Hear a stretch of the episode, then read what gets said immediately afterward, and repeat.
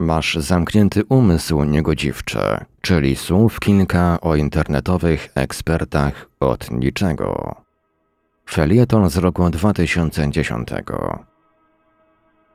Niniejszy tekst piszę w oparciu o moje kilkuletnie obserwacje poczynione na wielu forach i serwisach o tematyce paranormalnej, zarówno polskich, jak i zagranicznych. Zjawiskami paranormalnymi interesuje się już od dzieciństwa. Zaczęło się w czasach, gdy o internecie mało kto słyszał. Sięgałem wówczas po książki Lucjana Znicza, Arnolda Mostowicza, czasem też po prasę ezoteryczno-paranormalną. Była to fascynująca lektura. Autorzy podchodzili do poruszanych przez siebie tematów z możliwie największym profesjonalizmem. Dążyli do wyjaśnienia opisywanych spraw, unikając przy tym podsuwania czytelnikom teorii wziętych z powietrza i usilnego wmawiania ludziom, że to, w co do tej pory wierzyli, to bzdura. Wiele lat później powstał internet, medium umożliwiające dotarcie do czytelnika w niewiarygodnie szybki sposób i stwarzające niepowtarzalną możliwość wymiany poglądów na grupach dyskusyjnych, a później tysiącach for internetowych.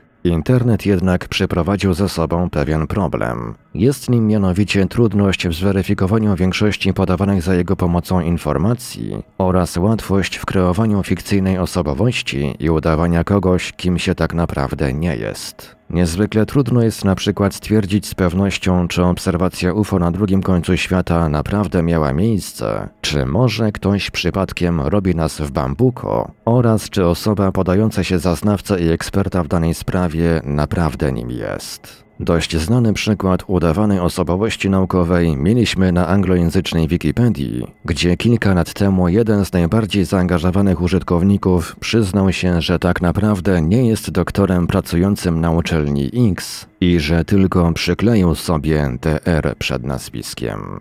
Żeby jednak zdobyć w internecie poważanie, wcale nie trzeba sobie doklejać do nazwiska tytułu naukowego. Przeglądając zasoby internetu, współtworząc jego małą cząstkę, administracja Paranormalium i moderacja na forum paranormalne.pl i poznając możliwości, jakie za sobą niesie to niepospolicie szybkie medium wymiany informacji i poglądów, zauważyłem zjawisko co najmniej niepokojące. Jest nim mianowicie łatwość, z jaką można zdobyć w nim uznanie i renomę. Wystarczy przecież zarejestrować się na takim czy innym forum internetowym o tematyce, w której wydaje ci się, tak, wydaje, że jesteś obeznany, i że owo obeznanie, pozostające często tylko obeznaniem w cudzysłowie, pozwala ci brać udział w dyskusjach i zakładać kolejne tematy.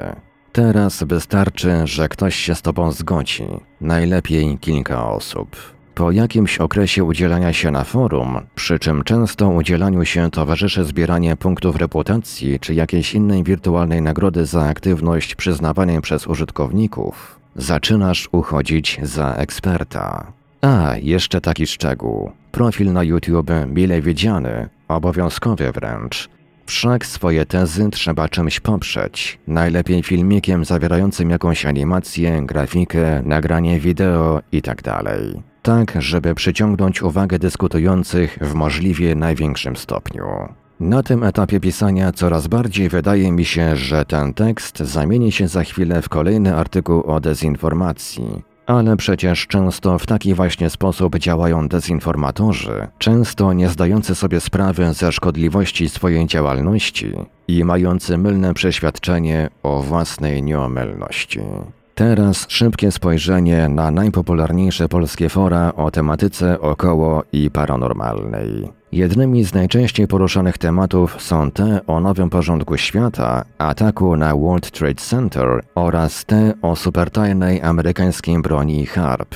Wszędzie trafisz na tematy o tym, że rząd USA czy tajny klub Bilderberg próbują przejąć władzę nad światem, że w World Trade Center podłożono bomby, a Osama ibn Laden jest niewinny, a ostatnio, że przyczyną tragicznych w skutkach trzęsień ziemi w Chile i na Haiti jest supertajna amerykańska broń HARP, która jest tajna, a może i nie, swoim działaniem łamie prawa fizyki, a wszyscy, którzy o niej wiedzą, o, pardon, wiedzieli, już dawno wąchają kwiatki od spodu.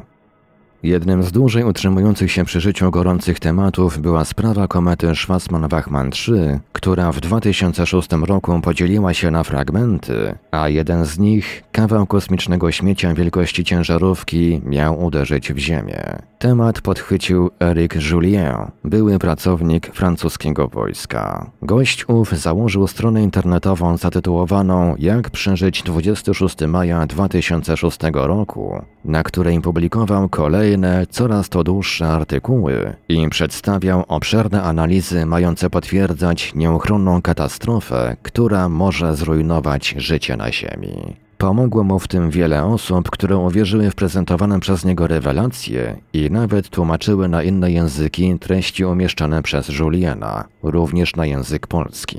Rozpętała się, można by rzec, ogólnointernetowa wrzawa, która na chwilę przyćmiła nawet rewelacje o roku 2012 prezentowane przez Patryka Geryla. Minął 26 maja 2006 roku. Dzień jak co dzień, nic specjalnego. Mijały kolejne dni. I nic, jedno wielkie nic. Forum na stronie Eryka Juliena powoli traciło użytkowników. I nagle, ejże, co się dzieje? Forum zostało schakowane. Parę godzin później okazało się, że jakiś chochlik usunął z niego wszystkie posty. Ktoś próbuje ukryć prawdę i nie dopuścić do tego, by ludzkość dowiedziała się o nadchodzącej zagładzie. Tylko kto by tego chciał? Czyżby rząd USA, a może tajny klub Bilderberg? Takie i podobne podejrzenia sprawiły, że sprawa komety Schwarzmann-Wachmann 3, która już dawno ominęła Ziemię, nie czyniąc jej większej szkody, znów odżyła. Na szczęście tylko na chwilę, by w końcu ucichnąć. Podobnie ma się sprawa z filmami udostępnianymi w serwisach typu YouTube.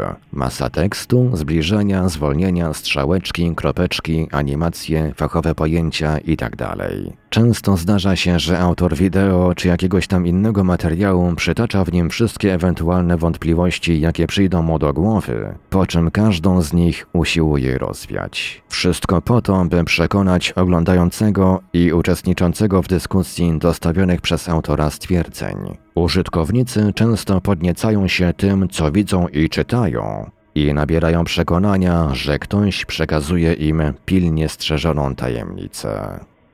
Szczególnie irytujące jest to, że tacy poszukiwacze prawdy często operują dużą ilością pojęć naukowych, których, jak się później okazuje, sami nie rozumieją. Zupełnie jak w pewnym śląskim dowcipie, w którym sztygar, czyli kierownik na kopalni, przychodzi do górników i prawi im homilię pod tytułem Słuchajcie górniki, te, które mi rozumią, to są ludzie inteligentne, a te, co mnie nie rozumią, to mnie mogą w dupa pocałować i vice versa. Często osoba naprawdę obznajomiona z poruszoną tematyką, ujrzawszy dzieło poszukiwacza prawdy, puka się w czoło, stwierdzając ze zgrozą, że delikwent nie posiada nawet elementarnej wiedzy na temat tego, o czym pisze. Tacy ludzie, usiłujący pisać na tematy, o których nie mają zielonego pojęcia, o ile udzielają się na forach od dłuższego czasu i zgadza się z nimi całkiem spora grupa użytkowników, po pewnym czasie zaczynają uchodzić za ekspertów. Z czasem zakładane przez nich tematy zaczynają być coraz dłuższe i zawierać wykresy, analizy, wyjaśnienia dlaczego tak, a nie inaczej. Pojawia się w nich również bardzo dużo naukowego i pseudonaukowego slangu i określeń typu nauka sprzed kilku lat jest przestarzała, bądź najnowsze odkrycia są ukrywane.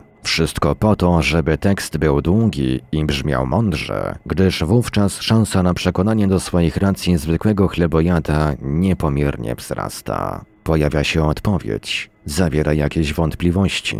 Alarm, alarm, potrzebna interwencja. Autor tekstu więc odpisuje i wszelkie wątpliwości usiłuje rozwiać. Pojawiają się kolejne odpowiedzi, dyskusja się rozwija Ktoś przytaknie, ktoś coś potwierdzi na podstawie własnych doświadczeń, ktoś stwierdzi, że jest ok, ale generalnie do tego momentu większość dyskutujących zgadza się z autorem tematu.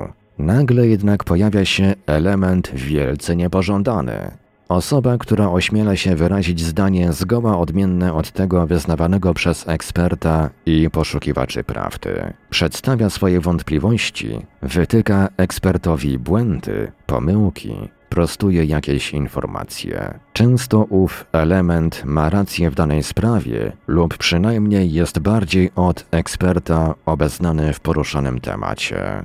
W odpowiedzi na wybryk elementu ekspert i poszukiwacze prawdy przypuszczają atak. W ruch idą ostre słowa, a niejednokrotnie wręcz inwektywy i wulgaryzmy, a element dowiaduje się, że ma zamknięty umysł, jest głupi, nic nie wie i wierzy w oficjalną, czytaj, kłamliwą jak szlak wersję wydarzeń. No i może jeszcze tego, że ma nadmuchane ego i ze swoim poziomem wiedzy, która w opinii eksperta jest brakiem elementarnej wiedzy, powinien spadać na drzewo i banany prostować. Ogólnie rzecz ujmując, jeśli jesteś takim właśnie elementem, który naprawdę coś wie i chce wnieść do dyskusji coś nowego, to jeśli trafisz na forum opanowane przez jednego lub kilku ekspertów, to zginiesz marnie, przytłoczony masą pseudoargumentów i obrzucony stakiem niby mądrych bzdur.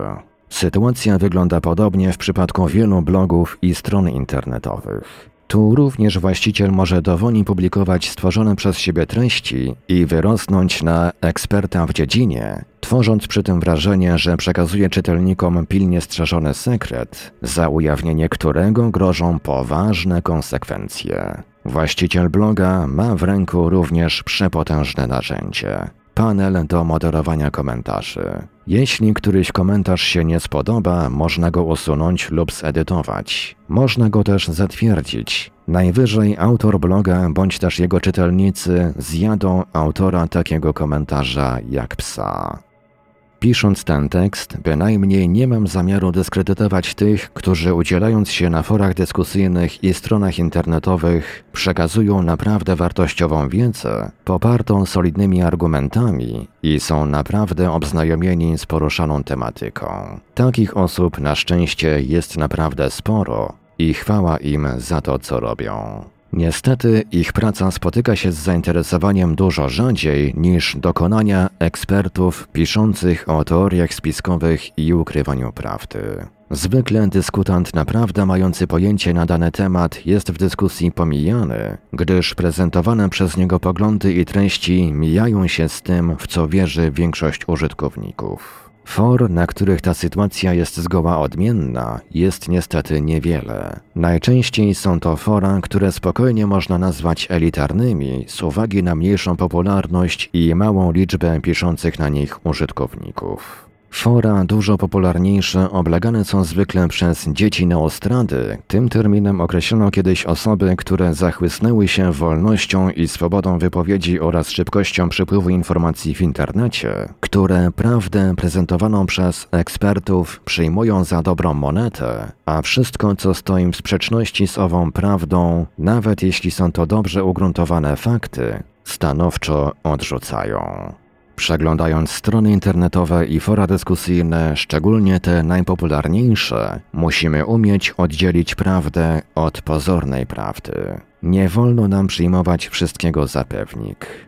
Filtrowanie oczywistych bzdur to w internecie sztuka niełatwa, gdyż często dajemy się zwieść osobom wymądrzającym się na jakiś temat, o którym tak naprawdę nie mają zielonego pojęcia. Warto w miarę możliwości zajrzeć do fachowej literatury i w ten sposób sprawdzić, czy autorzy czytanych przez nas treści w ogóle wiedzą, o czym piszą. Najczęściej tylko w ten sposób uda nam się oddzielić prawdę od pozornej prawdy i wyłowić z internetowego morza informacji rzeczy naprawdę ciekawe, dobrze ugruntowane i warte uwagi. Mówi do Państwa Marek Sękiewelios. Niniejszy felieton pierwotnie opublikowałem na łamach serwisu paranormalium.pl 16 kwietnia 2010 roku. Państwa ocenie pozostawiam to, czy tekst stracił przez te wszystkie lata na aktualności, czy też może wręcz przeciwnie.